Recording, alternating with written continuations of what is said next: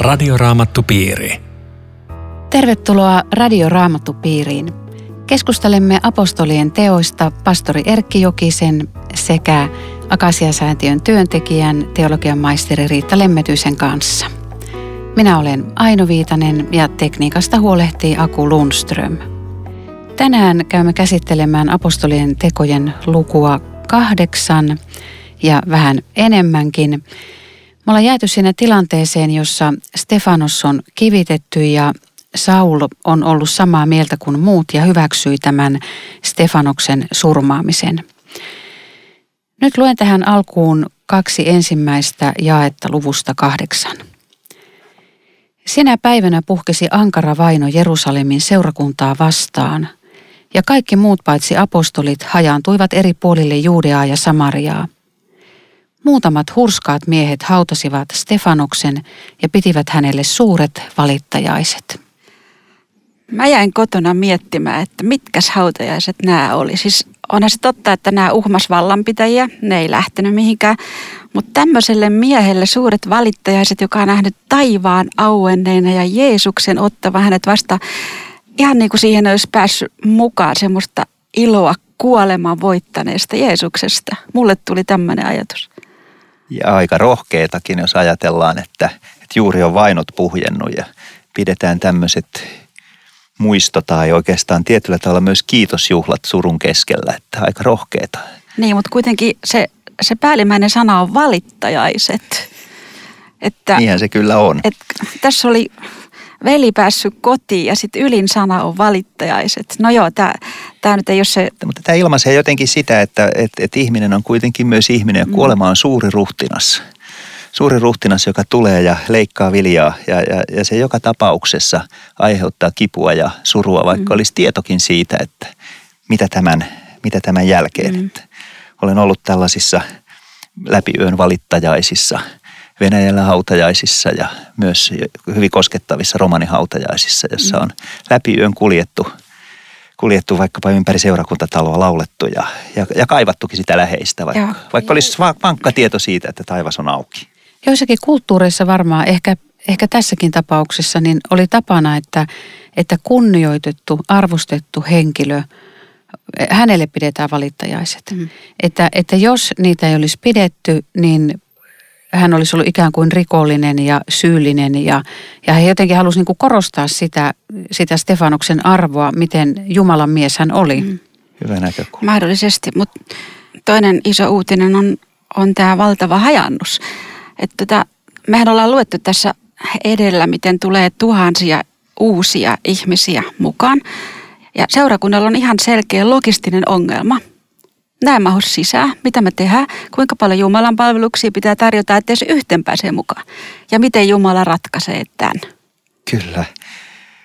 Jotenkin meillä ehkä on ajatus siitä, että hajaantuminen ja hajaannus on jotenkin tappio evankeliumille ja – tappio Jumalan valtakunnalle. Mua myös puhuttelee jotenkin tässä se, että sekä tässä jakeessa yksi puhutaan siitä, että kaikki muut paitsi apostolit hajaantuivat ja sitten luvussa neljä ne, jotka olivat näin hajaantuneet, kulkivat seudulta toiselle.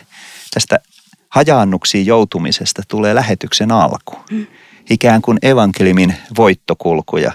Ja, ja mä ajattelen, että ehkä, ehkä myös tässä jotenkin näkyy se, että mikä on vähän meidän akilleen kantapää tässä – seurakuntina ja, ja hengellisinä yhteisöinä, että me ollaan hirveän hyviä kokoontuun, mutta huonoja hajaantuun. Ja sen takia evankeliumi ei, ei kosketa ihmisiä, jotka on etäällä meistä. Ja seurakunnat rupeaa kovin nopeasti näyttää vähän siltä, miltä me näytetään, eikä ehkä siltä, miltä Jeesus näyttäisi. Voi olla, että, että, tota, ei tämä vaino ollut kelleen mieleen, mutta Jumala näki, että toi on tehokkain tapa että se mitä viholliset ajatteli, kun, kun tuli tämä hajannus, että nyt me päästään näistä, niin siinä kääntyy, käy ihan päinvastoin. Nyt voi vasta voi. sanoma leviää. Mutta sitten tämä taho, tämä Samaria, tämä on tietysti todella semmoinen puhutteleva juttu, koska nyt tulee yksi näistä diakoneista, juutalainen mies, vaikka hellenisti, palvelemaan Samariaa. Joo, hänellä on jotenkin semmoinen mua koskettaa se, että hänellä on tämmöinen aito diakoninen mieli, että hän menee sinne, minne, minne sydän vie ja minne henki johtaa, vaikka, vaikka juutalaisena hänellä ei ole mitään asiaa samarialaisten joukkoon, mutta, mutta ehkä diakoniatyö on juuri tällaista, että se menee sinne, missä tarve ja hätä on suurin. Ja, Filippos osoittautuu tässä jotenkin todelliseksi diakoniksi, joka kulkee etulinjassa ja tavoittaa uudenlaisia ihmisiä. Ja merkittävää tässä jakeessa viisi on se, että ei puhuta taustoista mitään, että millä tavalla itse kukakin valitsi sen kaupungin. En tiedä, mitkä on syyt. Tässä vaan todetaan yksinkertaisesti, että Filippos tuli Samarian pääkaupunkiin mm. ja julisti sen väelle sanomaan mm. Kristuksesta. Tästä tulee mieleen että se vertaus laupia samarialaisesta, että siinähän samarialainen palvelee juutalaista ja nyt on käynyt päinvastoin.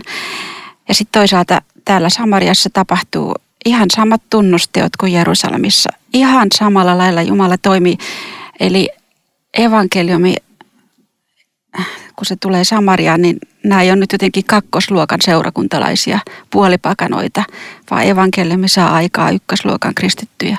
Kyllä, kyllä. Alkuseurakunta oli jotenkin eh, niin kiinni siinä temppelissä, että heidän olisi ollut äärimmäisen vaikeaa päästä edes sinne Samariaan puhumattakaan maan ääristä. Että, että se alkuseurakunta oikeastaan kasvoi sillä tavoin, että se temppeli veti puoleensa samankaltaisia.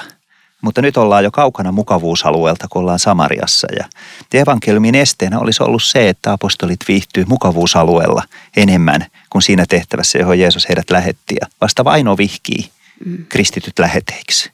Ja Joo. heistä tulee kaikista mm. lähettejä. Että tämä, tämä vainon kohtaaminen – tekee heistä lähetystyöntekijöitä. Ihan niin kuin Inkerin kirkossa, joka oli ensin täysin suomenkielinen ja eristetty siihen Pietarin ympärille. Stalinin vainot heittää sen ympäri Neuvostoliittoa ja nyt siellä on seurakuntia ihan ääriä myöten Siperiassa 10 000 kilometrin päässä. Siinä ei kukaan suomalainen olisi keksinyt viedä evankeliumia, jollei vainot olisi heittänyt heitä ympäri Neuvostoliittoa. Niin. Tämä on jotenkin myös vähän tämmöinen analogia.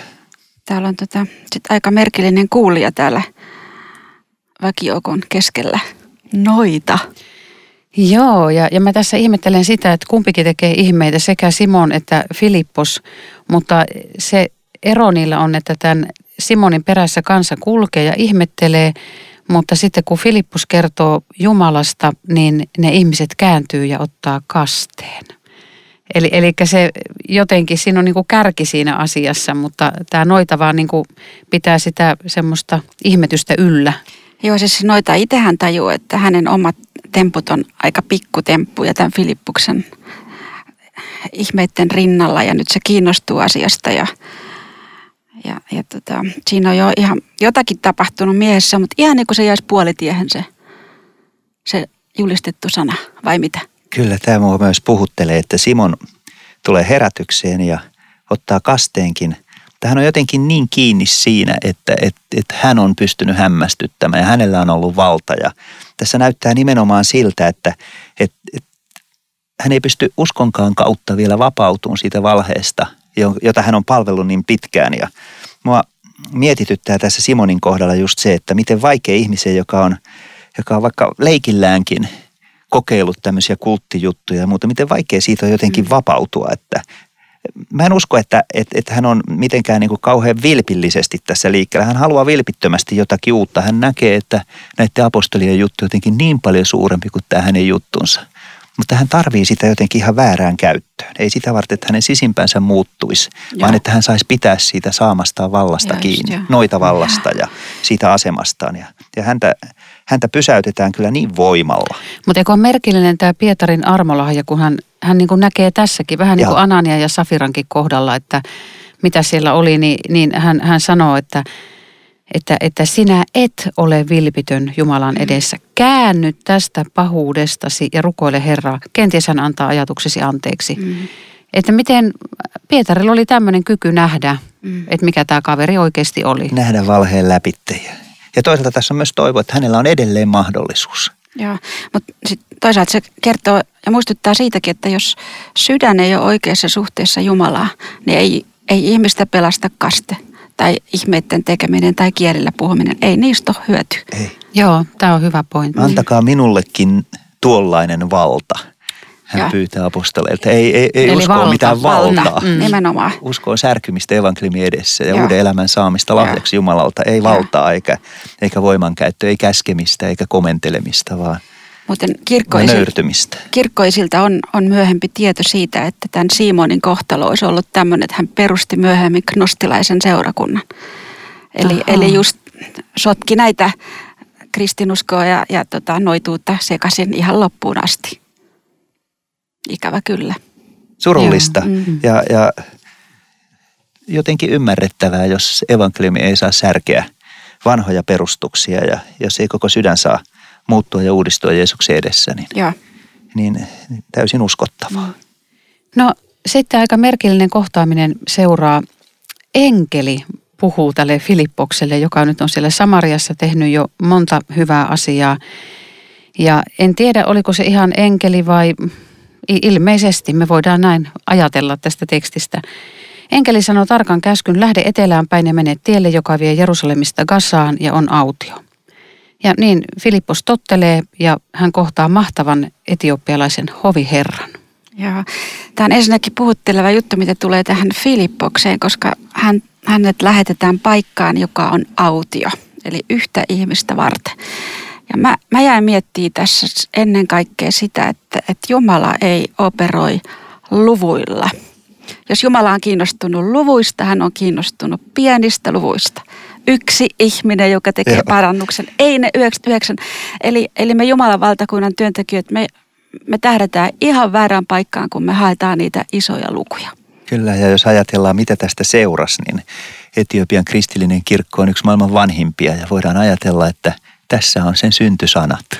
Joo. Evankeliumi lähtee Etiopia. Siellä on maailman nopeimmin tänään kasvava kirkko Kiinan kirkon rinnalla. Että edelleen tämän kertomuksen jäljet näkyy. Joo. Mutta tämä, tämä hoviherra, tota siis, kun me lähdetään Israeliin, me hypätään lentokoneeseen. Tämä tekee 3000 kilometrin matkan silloisilla kulkuneuvoilla palvellakseen juutalaisten Jumalaa. Sitten se tulee Jerusalemiin ja siellä on iso varoitustaulu. Ei juutalaiselta pääsy kielletty kuoleman uhalla. Kääntyy takaisin. Ei löytänyt Jumalaa. Ja mitä Jumala tekee, lähettää sen yhden Filippukseen. Ja tämä on käsittämätön ohjelmointi ja aikataulu. Me sinne, pysy siinä. Sitten hän lukee ääneen raamattua, hyppää kyytiin. Tämä on aivan ihmeellistä. Tältä armo näyttää. Eikö ole? Siis jokainen voi miettiä, että mitä kaikkea Jumala on satsannut mun eteen, että minut löydettiin. Tämmöinen tyyppi. Tämmöinen tyyppi. Tuossa on mielenkiintoista, se, siihen aikaan oli tapana lukea kirjaa ääneen. Ja hän lukee ääneen siinä vaunussa sitä kirjaa ja, ja Filippos kuulee heti, että hei, tämä on tämä Jesajan kohta. Jesajan kohta, että niin kuin lammas hänet vietiin teuraaksi, niin kuin karitsa, joka on ääneti keritsiänsä edessä, ei hänkään suutansa avannut. Sä sanot tosi Joo. tärkeän asian, kun mä ajattelen, että mitä me voitettaisiin sillä, että mekin luettaisiin ääneen raamattu. Usein se linja-autossa tai ratikassa. No joo, mutta siis yksinkin vaikka, koska se menee Joo. usein ohi. Ja sana sanalta se, se niinku puhuttelee. Musta tässä oli jotain jo puhutteli minua, että se luki ääneen. Musta tämä on hyvä Mm. neuvo kaikille meille. Lukija on, on mahtava poliittinen vaikuttaja. Tämmöinen, kuka tämä on? Ja sitten toisaalta se kertoo, kun me ollaan raamattopiirissä, että Jumalan sanan äärellä pitää nähdä myöskin vaivaa, kysyä, etsiä ja aina tulee vastaus. Ja mä muistan, kun mä tuli uskoon ja löysin, löysin tai ehkä paremminkin niin päin, että Jeesus löysi mut, niin tota, mä luin kaksi vuotta raamattua, erityisesti roomalaiskirjettä ymmärtämättä sanaakaan. Mä en ymmärtänyt en mitään. Ei ollut ketään kieltä kysyä, mutta mä luin ja luin vaan ja ajattelin, että myöhemmin elämän vuosina siitä on ollut jotain hyötyä. Että silloin opettelin raamattua vähän niin kuin ulkoa, vaikka mä ymmärtänyt sanaakaan. Vähän tajuan, miltä tuosta miehestä tuntui, että ymmärtänyt yhtään mitään. Mutta tämä on siis käsittämätön ja ihana kertomus, miten Jumala etsii ihmistä ja satsaa valtavasti. Että kukaan ei ole hakoteilla, joka, joka etsii Jumalaa ja haluaa hänet löytää. Ja toisaalta sitten hän Filippos kysyy, että sinä kyllä luet, mutta mahdatko ymmärtää? Ja, ja sitten hoviherra vastaa, että kuinka ymmärtäisin, kun kukaan ei minua neuvo. Että kyllä me sitä neuvoakin tarvitaan. Ilman Juuri näin. muuta. Ja, ja, ja sen takia se Filippus on, on tässäkin puhutteleva, että Jumala tartti tähän yhden ihmisen, joka totteli sitä tehtävää ja yhden raamatun paikan. Mm. Ja sitten hän lähtee, Filippos lähtee nimenomaan tuosta kirjoitusten kohdasta, eli Jesajasta lähtien kaikki profeetat läpi, hän etenee evankeliumiin Jeesuksesta, eli koko se raamatun punainen lanka tulee Kyllä. sille hoviherralle siinä hetkessä. Kahden miehen raamattupiiri. Joo. Tämä on Radioraamattupiiri. Ohjelman tarjoaa Suomen raamattuopisto. www.radioraamattupiiri.fi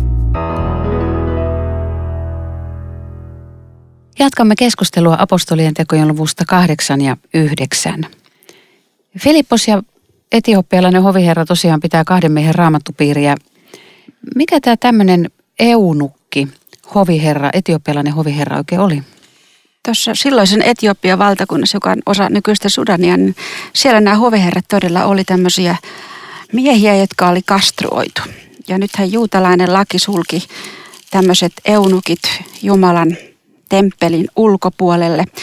Ja, ja tämä on oikeastaan aika mielenkiintoinen juttu, että hän lukee nimenomaan Jesajan kirjaa, koska hän on sieltä mahdollisesti löytänyt tämmöisen lupauksen, että älköön murehtiko muukalaisen poika, Jesaja 56.3, joka on liittynyt Herran palveluiden joukkoon. Näinkö Herra sulkee minut kansansa yhteydestä? Älköön eunukki huokaiko, minähän olen kuivettunut puu. Ja tämä käärö avaa hänelle tien pelastuksen lähteelle. Mahtavaa. Eikö se ole? On se näin. Sieltä hän löytää itsellensä evankeliumin vanhasta testamentista. No hän kysyy, tota, tämä hoviherra kysyy Filippokselta, että kenestä profeetta puhuu? Itsestäänkö vai jostakin toisesta? Eli tässä jakeessa 32, niin kuin lammas hänet vietiin teuraaksi. Me voidaan ajatella, että se on suora profetia Jeesuksesta. Kyllä, kyllä. kyllä. Ja tässä se näkee, miten hyvä on tehdä kysymyksiä raamatun äärellä. Joo. Hän osaa kysyä hyvän kysymyksen ja se johtaa hänet kääntymykseen ja kasteeseen. Mm. Ja todella ihmeellinen on vielä tämä, siis pelkästään jo tähän asti, mitä on tapahtunut. Sitten vielä hänet kastetaan ja sitten kun he nousee vedestä, niin Jumala antaa merkillisen ihmeen tälle hoviherralle. Herran henki tempasee Filippoksen tosta noin vaan pois mm. jonnekin ja, ja Filippus ilmaantuu toiseen paikkaan ja, ja hoviherra jatkaa matkaansa iloiten. Iloiten, ihan niin kuin tämä olisi jo sitten semmoinen loppukaneetti, johon hän ei enää jää erityisemmin kiinni, vaan evankeliumi on hänet vallannut. Silloin mm. voi tapahtua mitä vaan. Merkillisiä. Eikö Kyllä. No Saul kumminkin uhkui vihaa ja, ja tuolla kahdeksannen luvun alussa sanotaan, että Saul tahtoi tuhota seurakunnan, kulki talosta taloon, raastoi miehet ja naiset ulos ja toimitti heidät vankilaan. Ja nyt tässä yhdeksännen luvun ensimmäisessä jakeessa sanotaan, että hän uhkui murhan himoa. Ja, ja mitä se sai aikaan hänessä se, se, että hän antoi sen murhan himon niin kuin itsessään kasvaa? Mitä siitä seurasi? Hän halusi löytää joka paikasta tuolle tielle lähteneet. Musta tämä on aika kaunis nimi kristityistä, jotka on lähtenyt uudelle tielle. Ja se tuolle tielle lähteneet, lähteneiden joukko synnytti raivoa, kiukkua, inhoa ja vihaa Paavalissa, koska hän näki, että he polkevat sitä puhdasta farisialaista uskoa, jonka hän oli omaksunut jo nuorena miehenä. Ja, ja hän ihan vilpittömästi uskoo, että hän taistelee tässä Jumalan valtakunnan puolesta sen valtakunnan, johon hän on kasvanut kiinni lain poikana ja, mm. ja fariseuksena. Siinä oli varmaan tämä hänen oma hurskauselämänsä myöskin suuresti uhattu, että jos Jeesus on oikeassa, niin sitten koko mun lakihurskaus on väärässä ja tähän oli kestämätön ajatus. Se oli kestämätön ajatus mm. ja siihen Paavali loputtoman usein palaa kirjeissä ja muissakin vaiheissa, että kun hän sitten kohtaa Kristuksen, niin juuri tämä menee uusiksi, että ei, ei mm. laki ketään voi pelastaa, vaikka mm. ei laki ole paha. Hän ei käännä selkäänsä sille laille, jonka hän on oppinut, mutta hän näkee sen, että tämä ei voi ketään pelastaa. Mm. Hän on kohdannut Kristuksen. Ja niin hän roskana kaiken heittää ja, pois. Siis hän ei niin, pidä sitä minä. Jos puhutaan tuosta ilmaisusta tuolle tielle lähteneet. Se on tosi kaunis, kun ajattelee, että, että jos sä lähdet tielle, niin sun pitää kävellä siinä. Sä haistat, maistat, mm. sä olet kaiken siinä niin kuin elämän, elämän niin kuin keskiössä ja, ja sä niin kuin, oot siinä niin kuin viimeistä solua myöten. Mutta, mutta jos sulla on joku oppirakennelma tai ajatus, mm. semmoinen uskonnollinen kuvio, mm. niin se on ihan eri juttu. Mutta kun sä lähdet tielle, niin sä elät sitä niin kuin aasta ööhön kokonaisvaltaisesti. Tai jotenkin aivan ja. mahtava on, ilmiö. On, joo, On sä sanot sen hyvin. Sanot hir- hirmu hyvin ja, ja tästä jotenkin näkyy se, että, että Jeesuksen seuraaminen ei ole jotenkin henkinen juttu, vaan se on niin kuin kokonaisvaltainen Joo. juttu. Se näkyy jotenkin tuossa edellisessä luvussa, kun evankeliumi tuli Samariaan, että he kuulivat ja näkivät Jumalan valtakunnan ihmeet. Että, että se on jotakin, joka koskettaa ihmistä, hänen aistejaan ja hänen, hänen koko olemustaan. Ja sama koskee tätä tietä, jolla me kuljetaan, että se on jotakin koko elämää koskettavaa, eikä vaan jotakin Ja henkistä. ehtoollisella Ja, maistamme mm. kyllä, leivän. ihan, ihan todellisesti ja konkreettisesti. Ja miten syvä sitten on todella Kristus ja, ja häneen uskova ja se yhteys. Saul, Saul, miksi vainoat minua? Että kuka käy kristittyjen kimppuun, käy itse Kristuksen kimppuun. Tämä on, tämä on häkellyttävä Se on lause. vähän pelottavakin Eikö asia. Mm. Joo. Kyllä. No mitä, miten Riitta, sä just lähdit tuohon, mikä kohtaaminen Saulille sitten tuli tässä murhanhimon keskellä?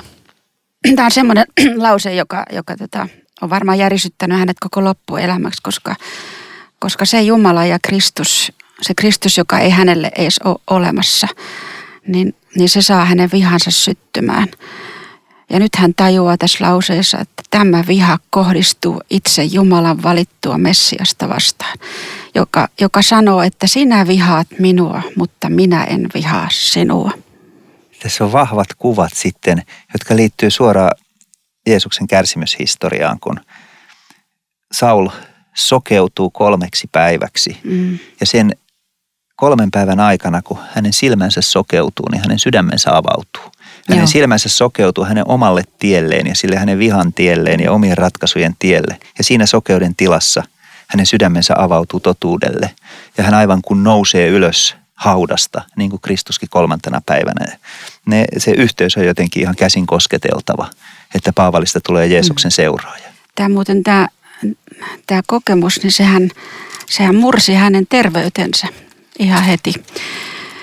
Menee näkökyky, sehän on hirveitä, kun ihminen kadottaa näkökykynsä. Että, että tämmöinen mureneminen tarvitaan. Terveys murenee, omat suoritukset murenee, itseluottamus murenee.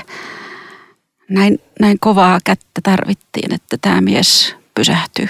Kyllä on mahdollista, että hänen näkönsä ei koskaan palautunutkaan aivan, Niin. aivan ennalleen. Että se ei tietenkään välttämättä tarkoita sitä, että hän ei kirjoittanut itse kirjeitä. Siihen aikaan kirjeitä paljon muutenkin saneltiin, mutta on mahdollista, että Paavali ei edes kyennytkään enää kirjoittamaan. Että hän omakätisesti johonkin kirjoittaa, katsokaa tähän minä omakätisesti teen puumerkkini. Että Ja, joskus on tätäkin miettinyt, että mahtako olla niin, että, että hänen näkönsä teki hänestä sen, mitä hän sanoi, että kun olen teidän keskellä, niin sanotaan, että ole heikko ja vaivainen. Että, että monella tavalla joka tapauksessa hän oli on vaivattu ihanaa, mies. että sitä pistintä ei sanota, koska Niin silloin on. me voidaan Niin joo. kaikki samaistua omamme siihen. siihen, Niin, joo. Nimenomaan. omamme siihen. Mutta samaan aikaan tässä hienosti Jumalalla on monta rautaa tulessa yhtä aikaa. Siellä Ananias nimiselle miehelle tapahtuu jotakin juuri samaan aikaan. Tämä on jännä, että tota Jumala lähestyy Ananiasta ja antaa hänelle tehtävän mennä Saulin luo. Ja sitten Ananias sanoo, että Herra, minä olen monilta kuullut, kuinka paljon pahaa se mies on Jerusalemissa tehnyt. Mietin nyt vähän. Niin, että sä oot lukenut päivän lehtiä, mä informoin sua. Ja toisaalta tämä on, tää on vähän samaa kuin mitä Mooses sanoo, mulla ei ole kuule puhekykyä. Jeremia, Mallia nuori. Jesaja, mulla on saastaset huulet. Maria, tämä on biologinen mahdottomuus. Tämä on tyypillistä ihmistä, mutta tottelee kuitenkin. Hän saa osoitteen tarkkuudella, että mene suoralle kadulle. Tässä Hyvä, on, tässä on posti taas nämä, niin, nämä on, tässä on niin kuin ihmeellistä Eikö taas tämä pyhän hengen johdatus, kyllä. Ja sitten se, että, että hänelle ilmoitetaan vielä, että, että miksi sun on mentävä. Se rukoilee se tyyppi. Mm. Se murhanhimoa uhkunut kaveri siellä, niin se on rukouksessa. Mä, mä mietin kotona, että mitä se rukoilee. Ja mä ajattelin, kun mä oon itsekin jonkinlaisen kovan kriisin käynyt läpi, että rukoilisiko se, olisiko se rukoilu sitä, että näytä hyvä Jumala, miksi se Jeesuksen piti kuolla ja miksi tarvittiin tämmöinen kärsimys ja mitä se laki sitten on ja näytä mulle, mitä tämä on. Mun, mun tulee mieleen tuossa, kun Johannes oli vankilassa, niin, niin hän ei lähettänyt viestiä Jeesukselle tai opetuslapsille, että järkytkää mut heti vapaaksi täältä, mm. vaan hänen ainoa kysymys oli, oletko sinä se, jonka piti tulla. Hän oli kiinnostunut siitä persoonasta, kuka Jeesus on. Ja mä ajattelen, että Paavalilla on varmaan ollut myös se, se niin kuin ydin ykköskysymys, kuka on Jeesus ja, Kristus. Ja, varmasti. ja jos hän on todella se, Messias, niin si- silloin ratkee kaikki. Niin kuin ja. Johanneksellekin riitti ja. se asia. Ihan totta. Kyllä, ja hän tarvii tähän myös sitten lopulta voidaksensa löytää totuuden ja voidakseen oppia tuntea Jeesuksen. Hän tarvii toista ihmistä, joka tuli hänen vierelleen, tämä Ananias, ja opetti häntä ja kertoi hänelle. Ja, ja, ja ilmoitti myöskin, että Jumala on hänet lähettänyt. Että me ehkä itse mm-hmm. kukin ollaan tarvittu joku siinä uskoelämän alkuvaiheessa, joku, joka vähän opastaa alkuun. Musta tämä on niin puhutteleva tässä jakeessa 17. Yeah. Saul veljeni, Herra on lähettänyt minut. Hmm. Eli, eli Saul, mä, mä oon kyllä sun tappolistalla, mä tiedän sen. Ehkä se paperi on vielä taskussa, mutta veljeni, Jumala on niin. puuttunut niin. peliin. Kyllä. Tässä on aika puhuttelevaa tämä, että että Jumala sanoo tälle Ananiakselle, että mene nyt, mä oon valinnut sen kaverin omaksi aseekseni ja, ja se menee maailman kansojen ja kuninkaiden ja, mm. ja myös Israelin kansan eteen. Ja sitten tuo jae 16. Minä tulen osoittamaan hänelle, että hän joutuu paljon kärsimään minun nimeni mm. tähden. Sitähän Kyllä. tulee jatkossa vastaan, kun käydään apostolien tekoja läpi. Kyllä, ja sitten hänen kirjeistään löytyy joitakin sellaisia listoja, jotka hän ihan niin kuin ohimennen mainitsee. Et kuinka Kivitykset monta, ja niin, ruoskinnat niin, ja myrskyssä likoamiset mm. suolavedessä on liotettu. Niin Mutta kuitenkin varmaan voi sanoa näin, että tämä kärsimys ei kuitenkaan heikennä häntä, vaan, vaan se oikeastaan teki sitten tästä miehestä uskottavan. Se on käsittämätön yhtälö, mutta näin se mm. pitää varmaan ajatella. Kyllä, ja kun hän on saanut sen evankeliumin sydämeensä, niin samassa kuin suomut olisivat pudonneet mm. Saulin silmiltä ja hän näki jälleen, mutta hän näki jotain aivan uutta. Hän näki Kristuksen jakeessa 18. Ja. Ja, ja sitten hänet kastetaan ja hän syö ja hän vahvistuu. Ja sitten hän katoaa jonnekin. Itse asiassa joidenkin selitysteoksien mukaan hän katoaa jopa seitsemäksi, ehkä kymmeneksi vuodeksi. Raamatussa puhutaan selkeästi kolmesta vuodesta, missä hän on, hän on jossakin, mutta että kun hän yrittää sitten liittyä opetuslasten joukkoon, niin, niin ne pelkääkin eikä, eikä halua häntä. Ja silloin tulee tämä ihana Parnapas, joka, joka mm. sitten auttaa. Mitä tämä Parnapas teki? Otetaanko vielä tässä välissä ennen, ennen tätä Barnabas-asiaa, että ihan kohta me löydetään Sauli jo todistamasta Jeesuksesta, että hän sai jakeessa 22, hän sai yhä enemmän voimaa. Vääjäämättömin todisteen hän nyt osoitti, että Jeesus on Kristus. Kyllä. Sama mies, joka juuri hetki sitten paperikädessä on lähtenyt raastamaan näitä ihmisiä kyllä. oikeuden eteen. Että kyllä tämä, tämä muutos on ihmeellinen. Ja sitten sieltä tosiaan Joo. löytyy tämä Barnabas. Mutta sitten joku hyllytys, hyllytys hänelle tulee kumminkin, Joo. että hän joutuu vähän niin kuin syrjään ja me ei oikein tiedetä, Juuri. mitä kaikkea siinä, siinä on. Joku on sanonut, että, että silloin kun saviköntti lepää siellä hyllyllä ja sille ei tehdä mitään, niin silloin siellä tapahtuu jotakin todella tärkeää. Siellä tapahtuu uuden muovaaminen ja Paavalista tuli todellinen työkalu Jumalan valtakunnan työssä. Radioraamattu piiri. Tässä oli kaikki tänään. Kiitos mukana olosta. Rukoilemme. Rakas Jeesus, käytä sinä meitä niin kuin hyväksi näet. Johdata meitä ja meidän rakkaita ja läheisiämme meidän ajalliseksi ja ihankaikkiseksi parhaaksi. Aamen. Amen. Radioraamattupiiri. www.radioraamattupiiri.fi